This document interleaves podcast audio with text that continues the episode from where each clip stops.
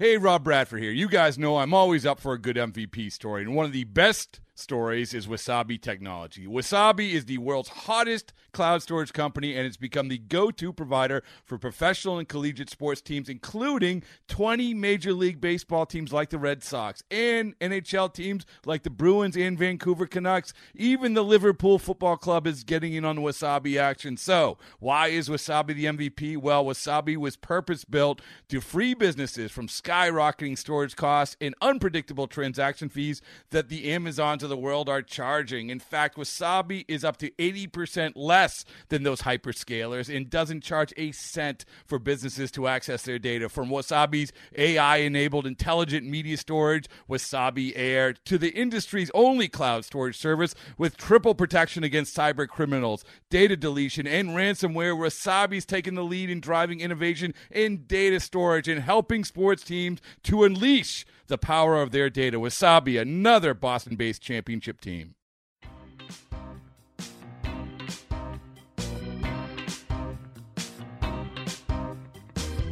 Hi, and welcome to the Yankees Magazine podcast. I'm Hillary Georgie, and I'm joined by John Schwartz. Hey, Hillary. Hey, John. And Chris Blake. Chris, why don't you introduce yourself? I am Yankees Magazine editorial assistant, and I've been here for about eight or nine months ish now. And I've learned about you that you ask everybody upon meeting them what their favorite Taylor Swift song is. Correct. What is your favorite Taylor Swift song? Um, Story of Us. Great choice, Chris. Top top five. I Could not tell you what that song is. John, you're gonna have to. It was leave. from the album with like the purple cover. It's called Speak Now, folks. Did Ryan Speak Adams now. cover it or no? He did not actually. He skipped that I, one. I only know Taylor Swift songs that Ryan Adams covers. Is that good or bad? I mean, it's not bad. That was a pretty good album. So Pretty good album. yeah. What's your favorite song off that album, John? I like them all. Correct answer is Blank Space. That's a good one. Yes, Blank Space is a good one. Thank you. Thank Yeah. you. I know. You're welcome. Yeah. Anyway, uh, we're going to talk a little bit about the July issue that we just signed off on. So, Chris wrote a story about advanced stats and MLB StatCast. Chris, why don't you tell us a little bit about that story and why exactly you wanted to write it? Well, I wanted to write it because StatCast is essentially ever present in any sort of baseball video you watch now, whether it's on MLB Network or ESPN or wherever everybody's starting to implement it into their TV broadcasts. And it does so much more than just tell us how hard somebody hit a ball or how hard the pitcher threw the ball, which we could tell obviously before StatCast. Um, but it's really changing the way teams play the game. Even if players don't want to admit it, the information gets filtered down to them through the coaches eventually. And it's also drastically changing the way that rosters are put together. Explain that. Like, how does something like spin rate or exit velocity kind of have those changes? Well, spin rate is something that teams are using to construct their rosters a little bit. Not necessarily if you have a high spin rate, you make the team, but if you're a minor leaguer or a player that someone's looking to draft and you have a high spin rate, teams are more willing to take a chance on you because that is a skill that front offices don't think can be taught, and spin rate correlates highly to swing and miss rate. So if you can throw the ball hard with a good spin rate and also know where it's going, that in theory would lead to a lot of swing and misses. And a good example of that would be Dellin Betances, um, who has one of the top spin rates on his fastball in baseball and is also one of the most dominant relievers in the game. It's funny because when you know you think about a fastball, you know the first thing you think about isn't the spin rate. But one thing I thought was interesting in your story was just how important all this stuff is and everything they do. How did you come to find out stuff like that? Well, Yankees assistant general manager Michael Fishman was very helpful in sort of explaining how front offices use that kind of stuff, and it applies obviously to everybody, not just pitchers. Uh, for batters, the result can become to almost more quickly. As far as exit velocity goes, obviously we know that if you hit the ball hard, that is a good thing. And a couple of folks I spoke to at MLB.com said that around roughly 40 swings or 40 batted balls, uh, the exit velocity should start to show enough of a pattern to where you can draw a conclusion on a player. And Fishman said being able to draw conclusions in that amount of time as opposed to waiting for a couple years worth of minor league sample size uh, helps them make decisions much more quickly. So I'm an advanced stats skeptic. So tell me, I know. this is a big debate that we have. So tell me why something like exit velocity and spin rate matter more, say maybe, than batting average or on base percentage or some of the traditional stats that most people are likely to look at. Actually, Chris, don't do that. Hillary, before Chris does this, I want you to explain what it means to be an advanced stats skeptic. Okay, here is my issue. I just don't know why it would ever matter how many times a ball spins when a pitcher throws it. RPMs, which is rotations per minute, I've learned, and the exit velocity that Aaron Judge hits the baseball with. I don't know why that would matter more than how often he gets on base. So let me ask you this question, and eventually I'll let Chris answer the question that you asked him. You have a at least passing, if not West Wing inspired interest in politics, correct? Oh, sure. Okay. More than passing, yes. So when you see election results come out, do you assume that the only story then is who got the most votes, or are, is there is it worth finding out why someone got the most votes, what that person did to get the most votes, what external factors might have created a situation where that person got the most votes?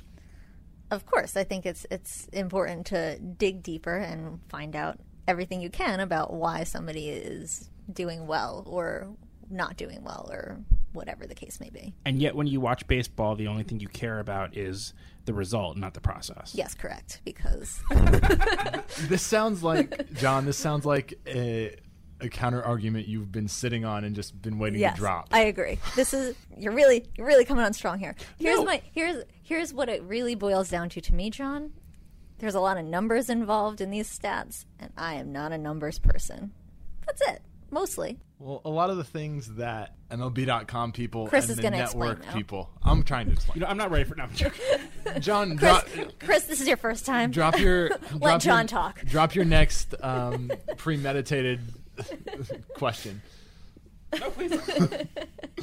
Um, no, I mean front offices use this stuff in a much more advanced and complicated way than we'll ever see or know or be able to understand without a lot of research and diving deep into it. But I think it is worth knowing why certain things happen because especially when you're using that information, that peripheral information, to build a roster with Yes. imperfect information, right. with imperfect results, I should say. So, and one of the interesting things that Fishman said was, if you if batting average is the on, only matters and exits velo- exit velocities don't, he said that good players can have bad years even if all the Statcast measurements remain consistent. So the theory that things even out over the course of 162 games might not necessarily be true every single year. Sure, that's how someone can have. That's, that's how a good player can have a quote bad year, Right. and still be a good player. But I'm not sure if I'm answering the exact question. I question still that don't you get asked. it. Okay, I Hillary, still do, don't do you play poker? Not really. Do you know anything about poker? Sure. Okay. Do you agree that you can lose a poker hand despite playing it better than the person across the table? Of course, it's how the cards are dealt. It's how the cards are dealt. But the person who plays the best is going to win more of the time. I guess so. Yes, that that makes There, sense. there is such a thing as a good poker player and a bad poker player, even Yes. though always the cards are going to be dealt. Yes, correct. Okay. Agree. So obviously, if you do the right things enough in the game of poker, it should pay off in the long run. If you understand the odds of every situation, that doesn't mean you're going to get the king you need in that situation. But if you know that your chances of getting it are good enough that it's worth betting on, that means you're a good poker player, probably, right? Right. But still, still, you're saying that if you have a bad year, your spin rate or whatever it may be, exit velocity is going to be consistent throughout the career. Is that what is that the It's general not, idea? It's or not saying that as So what's the opposite of that? What it's saying is if you have a bad year, but you can look at the peripheral pieces and say these were good regardless, that means that it probably was just bad luck. Whereas if someone has a bad year and you can look at the mechanics and you can look at all the different things that he's doing and say the ball is just not coming out of his hand right and it's not finding the right locations or he's not hitting it hard anymore, then you could say, wait a minute, this might be something more than just bad luck. Is that right, Chris?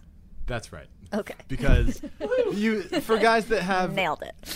good years, you can look at a lot of times that's due to a very high batting average on balls in play or something along those lines. And you can look at those numbers and say, okay, what's his exit velocity? What, where is he hitting the ball to get this high batting average on balls in play? And if the exit velocity is much lower than what somebody that would normally be hitting at this clip would be, there's much more space for regression later in the year or in the next season. And the thing is, this isn't even like this is considered advanced because it's now popping up on scoreboards or on your TV. I mean, BABIP, batting average on Right. balls in play, has been around forever. I I mean, not not forever necessarily, but it's been around for a long time. As this idea that a certain percentage of the number of balls you hit should end up being hits. Correct. Right. Yeah. Okay, a certain a certain number of them. So if your batting average on balls in play is very low, that should mean that you're getting unlucky. You follow that, right? I got it. Yeah. If your batting average on balls in play is very high, that should mean You're getting, getting very lucky. Hits. You're getting lucky. you're getting Yeah. lucky. Though it's not just get you're getting hits; you're getting lucky. You are getting more hits than you probably should, based on the way that baseball works. So if you see a player who's got an incredibly high BABIP, you would say.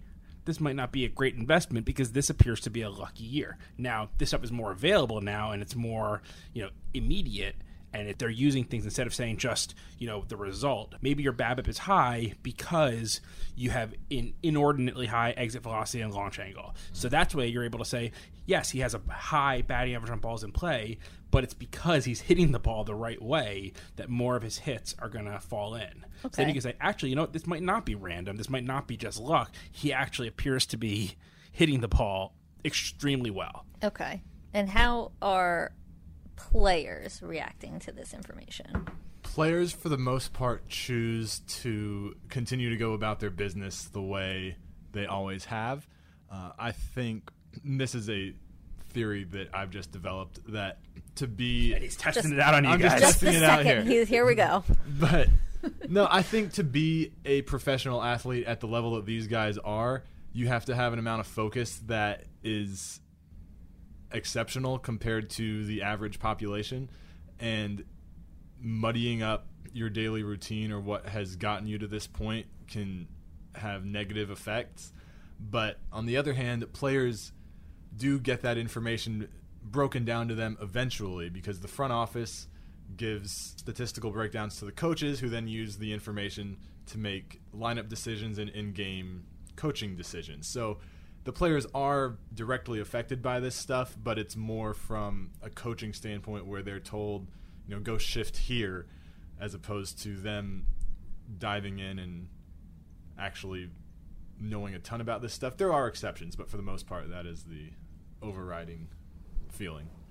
So, Chris, when you hear things like, you know, Aaron Judge hit the ball um, farther than anybody in the StatCast era, obviously we take in the StatCast era with a grain of salt because that essentially means like the last and a eight. Uh, yeah. um, but what are the things that, as you know, we get better at this, and as we get more familiar with it, and as maybe even Hillary starts enjoying it, what are the things that we are going to be able to understand that we don't yet understand? I think they're still figuring some of that out at MLB.com, which is the place where most of this stuff is going on.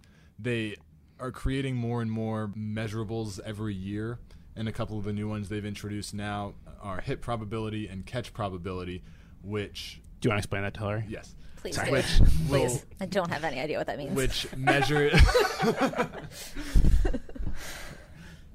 which is kind of along the same lines that we were just talking about with batting average on balls in play. It eventually, or it essentially boils down to what catches are lucky or more difficult than others, and what balls should have been hits. So all that stuff kind of ties together. But Well, I mean, let's, let's go a little deeper on that. Okay. Basically, what it is, Hillary. Basically, what you're saying there is if he hits the ball at this angle and this hard to this place on the field, how often should it be a catch? Now, most things are going to be very high, obviously, but where where the forever in baseball the error stat has been flawed is that if you ever read Moneyball, you understand, you know, an error is simply a ball that a person didn't field that he got to but doesn't give you any credit for getting to a ball that other people might not have gotten to. So basically, if you're an amazingly fast right fielder and you're chasing after a ball and you get it your glove on it and then it just pops out, you might get an error. Whereas if you never got there in the first place and the ball never touched your glove, you're not going to get an error. Now that's objectively unfair Right? Yeah. because errors often penalize more rangy fielders. Mm-hmm. That Um, makes sense. So a catch probability, what's going to say is instead of looking at it simply error or not error, if you see a ball caught and you know it has a catch probability of twenty percent, well that means that four out of five times that ball's going to fall in. You can say to yourself pretty quickly that was an exceptionally good catch. And when you start, so that's like one data point. If you start turning that into catch probability above replacement, let's say, and I'm, I'm just making like this up. but If you start figuring out you know ways to compare Aaron Judge's catch probability to other right fielders, then you might start to figure out when we say Aaron Judge is a good right fielder, how good of a right fielder is he? These are the things we're going to start to be able to figure out. Okay. So here's where my biggest question comes in. How does this make a player better? Like if a player has a low batting average, they can work on their game and they can work on like hitting better pitches or their approach to batting. How does how hard they hit the ball help them? Like is that something they can work on? Is that something that is something they can get better at? I'm not sure that players can necessarily improve their exit velocities because that has to do. If you look at the top five guys in exit velocities, it's Giancarlo Stanton and Aaron Judge and Kris Bryant and these huge people that you cannot practice getting that size. Right. You But- can't practice that in a batting cage. but You can you practice can it in the weight room. You can practice it in the weight room, but most of the guys in exit velocity have hit the ball that hard consistently throughout their careers. Okay. What about any of the other advanced stats? You Well, can hold on before before you say that though. I, I want to go back for a second. How do you get better at it?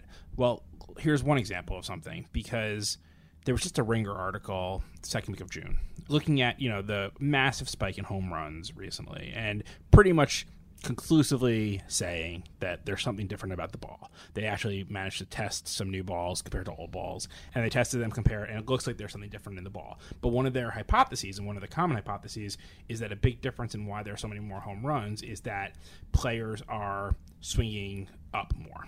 that was um, going to be my next Right. Okay. point. So, so you you know, maybe you're not going to necessarily train yourself in the batting cage to hit the ball harder, but you can change the plane of your swing. And if, and if it becomes clear that it's more effective in the long run to strike out more but hit the ball over the fence more, a player can say, you know what, I want a less balanced swing and I want to uppercut a little more, a la Ted Williams. The best example of this is this season is probably Ryan Zimmerman of the Nationals has traditionally had a very high exit velocity throughout his whole career, and this year he's supposedly retooled his swing in the offseason to hit the ball at a different launch angle, and he's now one of the best hitters in the National League.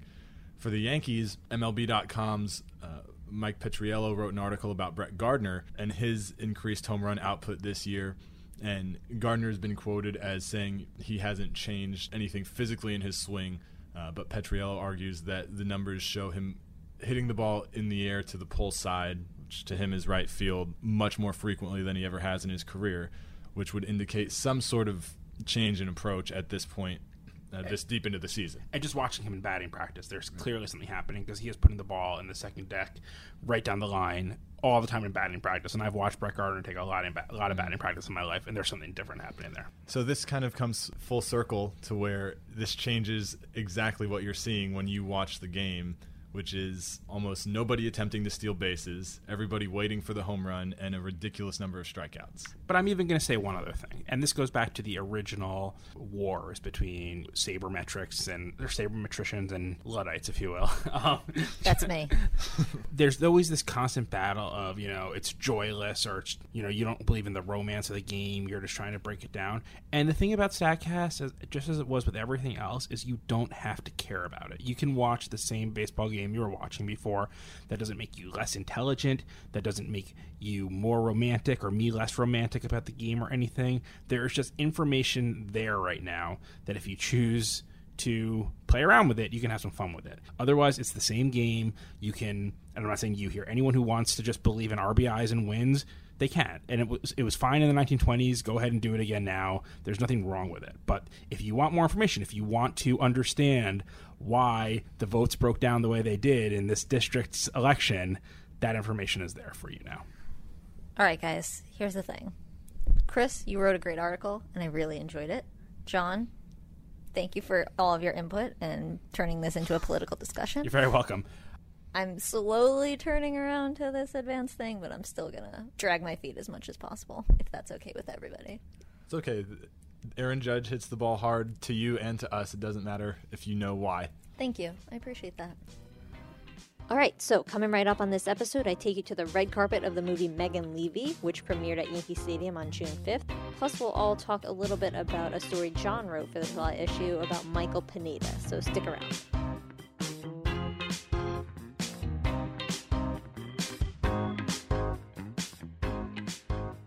On June 5th, Memorial Sloan Kettering Cancer Center hosted the premiere of the movie Megan Leavey at Yankee Stadium. I was at the premiere, and along with some other reporters, I caught up with the film's director, Gabriela Cowperthwaite, actress Kate Mara, who played Megan Leavey in the film, and rapper slash actor Common, who played Gunny Martin, Leavey's commanding officer. Each of them shared their thoughts about the movie, Megan, and much more. Here are those red carpet interviews. Thank you. Congratulations on the movie. Thank you. Um, what resonated with you about Megan's story, and, and why did you want to tell it? I think to me it was I'm very I was very curious about how a female comes up in the in the military, you know, the military Right. world. I also knew nothing about K9. I knew nothing about the K9 unit. So I think both of those were exciting for me to be able to kind of like find two doors, you know, Yeah. to be able to kind of open up and experience this war film through two completely fresh perspectives. And you're here at Yankee Stadium. Megan now works for the Yankees. Talk to me a little bit about this whole Yankees connection that she has, and how exciting it is to be here tonight. Oh it's, it's just, honestly, it's bewildering. I kind of can't even believe we're actually here. we shot here a year ago. Mm-hmm. And it's like, I, you would have never, I mean, I, I know we, we always said, wouldn't it be cool if? Right. You know, and the fact that we're here, I just have so many people to thank.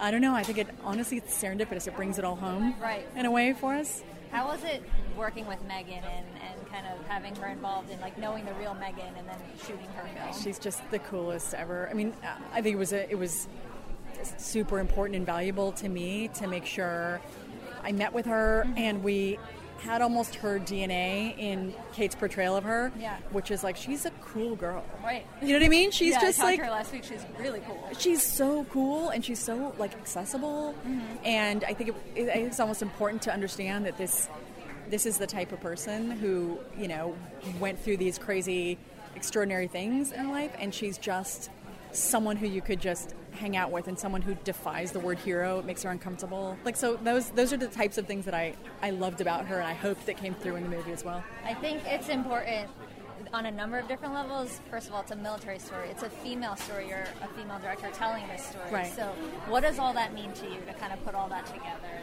And what do you hope people take away from it? You know, I think it's so important. It is one of those things that it just is. A, it's a thing. Yeah. Like right, we just like this is right in a lot of. I'm sure in a lot of industries, you know, where you you want to see more of yourself represented in that. Like you know, when I'm watching a lot of war movies, I think to myself like I don't know who I would be in that. Like where am I? I can't Yeah. find myself in them. And am I the wife who stays home? Am I the what? You know, would I be that sergeant? Am I like girlfriend? Who am I? right right and like none of those really seem to fit you know so for me yeah it is important to have a female voice telling a female story um, in a very kind of male dominated context which is which is the world of war so um, and the world of film so um, yeah it's um, i'm grateful for the opportunity i hope there are more for all women Yeah, definitely. And any chance you come into a game anytime Oh, soon? are you kidding me? right? I'm like, I will jump at my first chance. Yeah. I want my boys. Well, my boys have never been to a. Oh, really? We're in California. Okay. And so um, my boys have never been to. I'm originally from Colorado. Okay. So although definitely a Rockies fan, I definitely bleed some purple. Like I'm a Yankees fan. Like I have like. This is just that I'm here, Yankees fan, and so I kind of want their first experience to be here Yeah, why when they're not? watching baseball. You know, like just cool. to watch that and just to know that history and everything. So, yeah, it could be extraordinary.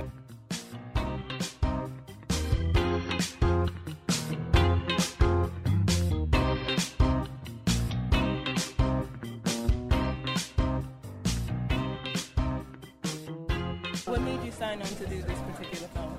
I uh, was super moved by it. Um, also, it's really rare that you get sent a script about a female in the military, so um, I was excited to play a Marine. Um, and then, of course, the animal aspect of it just really tugged at my heart, and um, I felt very connected to, to that aspect of the film as well. What did you get to learn about Megan that we may not have learned from the film? Oh, probably things I shouldn't tell you. she was awesome. We just sort of hung out um, when we weren't on set and, um, you know, having serious conversations. We would just watch football together and, you know, drink beer. It was a very, yeah, just, just like friends would. And that actually was even more helpful to me than, um, than you'd think, just hanging out together and, and getting to know her. Megan and I actually work here at the stadium together. Oh, cool. So I know you have a sports background too. Your whole family's involved Yeah. in sports. So what's it like to kind of be here at the stadium and, and It's part in all crazy. I never thought I would be at a premiere at Yankee Stadium before, or any stadium for that matter. Um, so, it, it, but it's very, very meaningful and emotional, specifically for this story. Yeah, Yeah, yeah. has such a connection here. Yeah. So what was it like to work with her personally?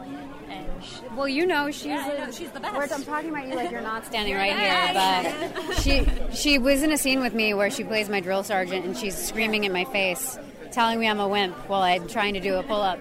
So that wasn't the most joyful experience. No, but she was so fantastic, and I really felt like she was supporting me and had my back. and you're both from New York too. So Yeah. it's cool to have this New York story. Yeah. Last question. Hi, Megan. How was it working with the cast and the crew that was populated with women? Um, yeah, most of our, a lot of our crew were, were female, which can be rare in this business, and so um, it was it was a very special thing. It was nice to sort of look around and and see um, that many that many females, and I hope that it you know continues and that it's not such a rare thing anymore. And then just following up on that aspect of the female um, filmmakers, I wanted to ask you about working with Gabriela in particular and your collaboration with her on uh, working on this film. Well. She and I were friends before. Um, after I watched her film Blackfish, we became friends and um, share a lot of the same passions and interests. And um, and I really respect her as a filmmaker. So working with her was a joy. I really trust her, and we sort of had a way of communicating unlike any other that I've ever had.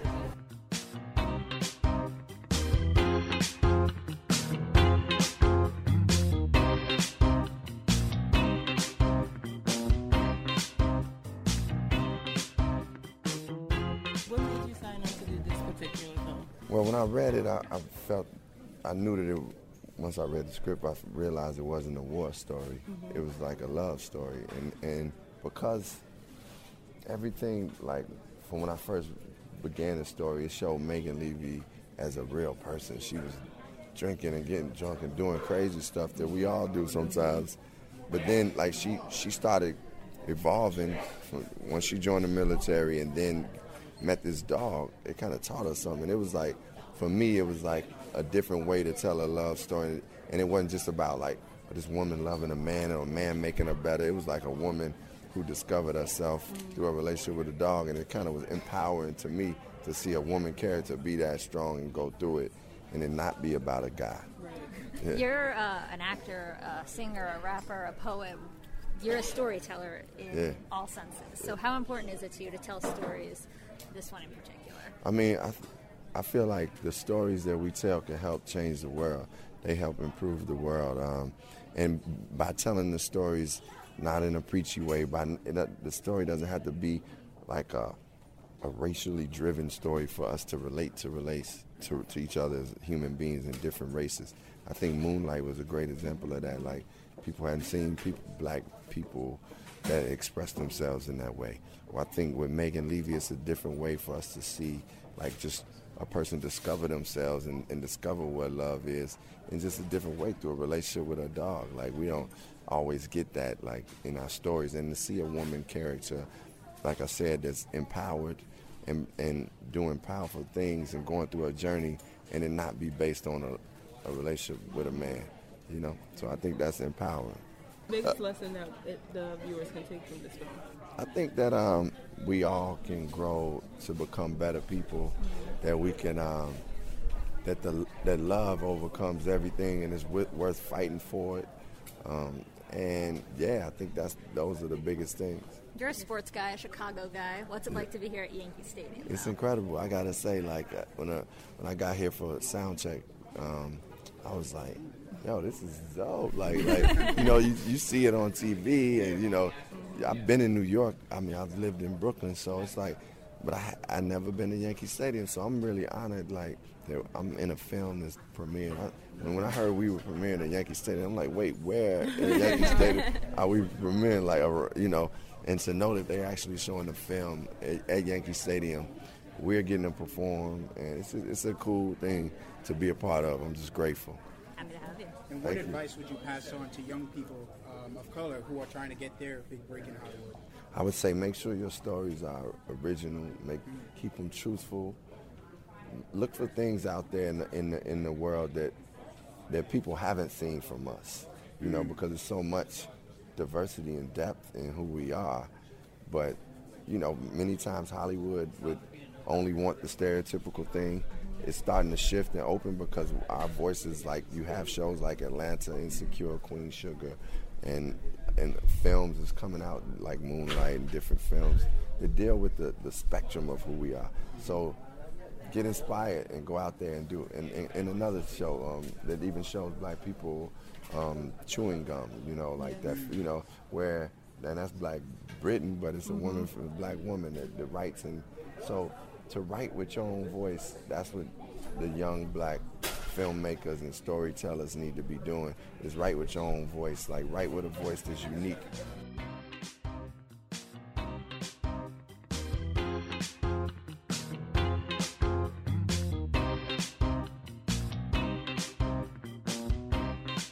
John, you wrote a really great article about Michael Pineda for the July issue. What can you tell us about that? Well, I think Pineda's an interesting guy, and he has been since he got here in what was a really, really odd trade after the 2011 season. He had been an all star that year with Seattle.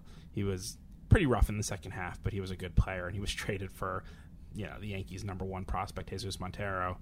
And you just don't see trades like that ever. You never see teams giving up on you know a top prospect for another prospect. Um, so it was really interesting, and then it became just a nightmare for both sides. Mo- Montero was truly a disaster in Seattle, um, just unmitigated disaster, and Pineda in his first spring training with the Yankees was hurt, and then he missed a lot of time, and finally gets back on the mound in 2014 right away, looking pretty good, and then he has an incident with a getting suspended for being caught using pine tar um, on his neck.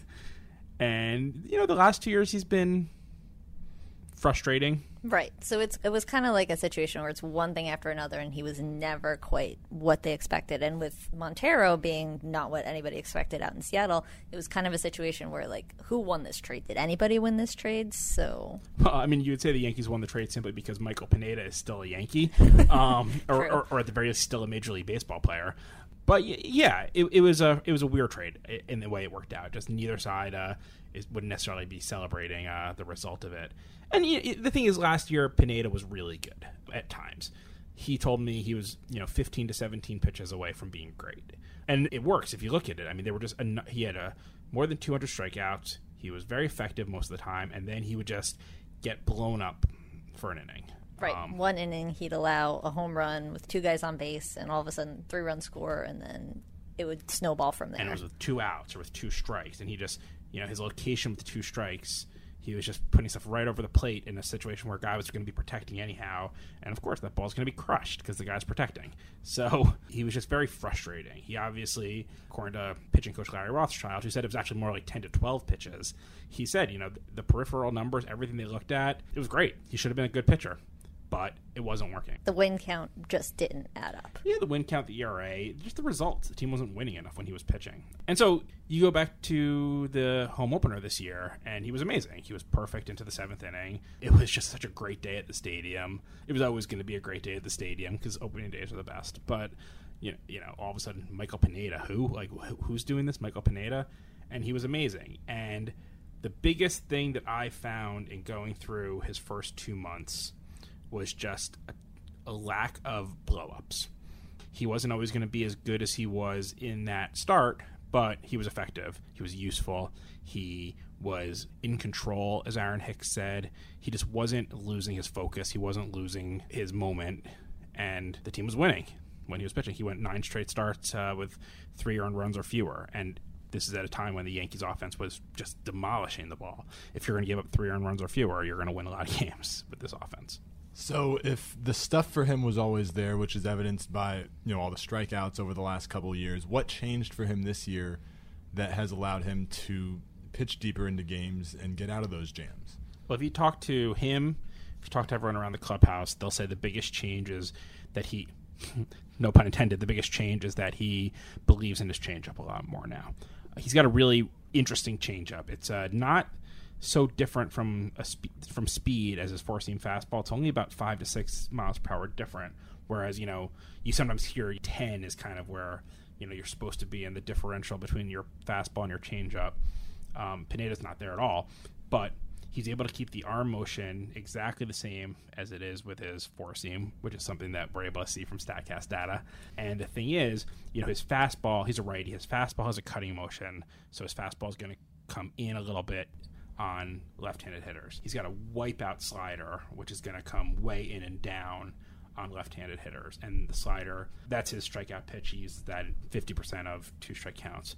This year, though, he's willing to throw that changeup at any count. So the changeup comes in around 88, 89, but you know it goes, it breaks arm side down, so it breaks in on right-handers and away from left-handers. The most interesting thing you had this line in your story. You were talking about one specific game. He threw, I think, 13 changeups, and none of them induced a swing and a miss. So, how is it that his changeup is effective? I think you did a really good job of getting to this in your story. Yeah, it was a really funny. It, it was a funny situation for me. I mean, I'm not a pitcher. I'm not a pitching coach. And after, so it was a late May game. He was fine. He wasn't great, and you know he threw 13 changeups, like you said, and four of them were swung at, and all four of them were hits. So the batting average against his changeup was a thousand. He got zero swings and misses. But after the game, Joe Girardi, the manager, Pineda, the catchers, everyone was saying why he was effective in this game was because his changeup was good. And I was wondering, well, what does that mean? You know, it doesn't seem like anything was being effective with the changeup. And actually, it was Adam Warren, another pitcher, who helped me make sense of this. The idea is it's such a different pitch from his other two that if he throws it 13 times, there's the knowledge there that it could come out at any point. This isn't something he's bringing out three to four times a game. It's there. It's part of his repertoire and you have to respect it in any count in any situation. So even though he only threw it 13 times, it's something it's so different from his fastball and his slider that it's something that's on hitters' minds every single pitch. So that makes it effective in the way it affects the other 90 pitches he threw that day, even if the 13 changeups that he threw, it wasn't like, you know, he got seven strikeouts on them or anything like that. It was just that it makes his repertoire more mature and more difficult to defend against. Right, because it goes a different way. So now a batter has to be aware of like there's pitches moving on both sides of the plate. And uh, Austin Romine, who didn't catch him that day, but as a catcher, is always offers good insight on pitchers. He says more, you know, it's that arm motion being exactly the same as the fastball, and then going the opposite way. He says, I mean, it's just it's so hard for he and and Pineda's a big guy too, and big pitchers are always a little harder to pick up and things like that and just the ball breaking the opposite direction can be so effective. How have you noticed Pineda in the clubhouse? How is he reacting to the success? Is he any different? Is he more confident? Has he always been confident? What do you what's your read on him as like a guy in the clubhouse? Pineda's a pretty funny guy in the clubhouse cuz I mean he's a big guy. He's bubbly, he's always kind of loud and jumpy and you know, he's very popular and he kind of sits in an area of the clubhouse near Dellin and near CC. There's always just crowds around there, and you know he's always laughing. And right when I start, so I, I, was working on reporting this for a good like month and a half about, I would say, and I was really trying to talk to a lot of the guys in the team about what he's like, you know, because again, all that we see is, you know, what had been in the past a frustrating outcome pitcher, and then the bubbly guy in the clubhouse, and everyone on the team I spoke to just went on and on about how hard of a worker he was, how determined he is in the weight room. Luis Severino was telling me that the guy just runs nonstop, and Luis Severino, who is like just this streamlined, perfect like athlete body, and Michael Pineda is not. Severino was saying that he can't keep up with him, and that you know he can't run nearly as much as Pineda does. Which again, if you looked at the two of them next to each other, you would not guess that Severino is having trouble keeping up with Pineda. Yeah, no, not the picture I had in my head. No, but uh, he, he apparently he's just a maniac in the weight room, and the players I think that it, it, can be very frustrating for players when you can't get out of an inning, as it was in the past. You know, you think you're close, you think you're doing it, and then two outs, and you just you know two out rallies can be really frustrating for players.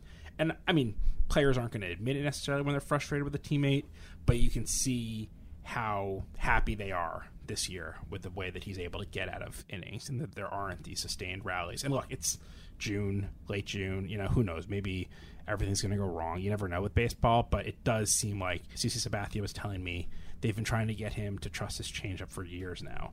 And if it's real and if he does actually continue to believe in it, at least the way these guys talk about it, it seems like it's something that can be sustained. And it seems like something that he can use uh, to work moving forward it's cool. It's been exciting to watch him because he always seems pretty electric on the mound, and you never know what's going to happen in his start. So it's been fun to watch him. Seems like a positive change. Well, it's a positive change, especially when you look at you know the Yankees pitching rotation made it to the middle of June without needing a sixth starter. And you know you don't usually see that. You kind of expect there's going to be some you know movement in the rotation. Someone's going to get a day off, especially now with the 10 day DL. You're seeing a lot of teams who are kind of using that as a way to just skip one start. And now we're at a situation where a lot of Yankees pitchers are maybe needing that extra day or maybe getting hurt. I think we went from five in the first 10 weeks of the season to in the next week we saw two new starters.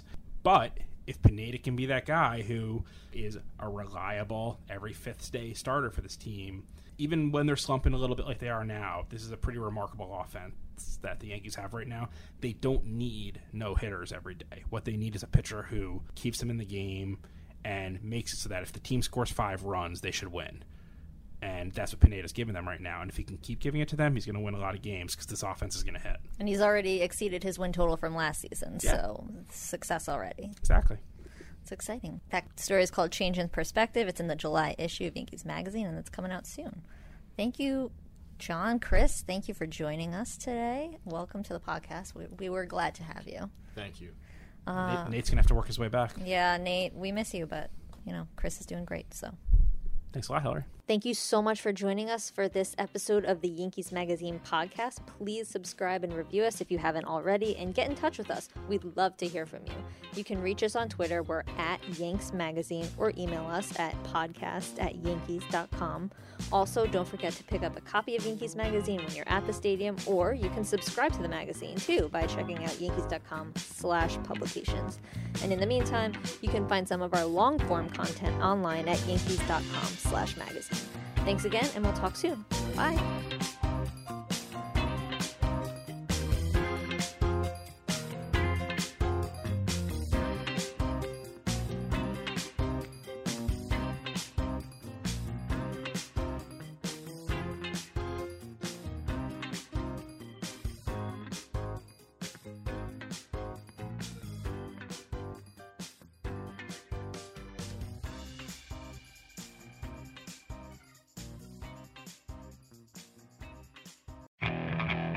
Okay, picture this. It's Friday afternoon when a thought hits you. I can waste another weekend doing the same old whatever, or I can conquer it. I can hop into my all new Hyundai Santa Fe and hit the road. Any road. The steeper, the better. Because my all new Santa Fe is available with HTRAC, all wheel drive, so I can hit the trail without a worry in the world. Heck, with three rows and best in class rear cargo space, I can pack the whole family in with all our gear.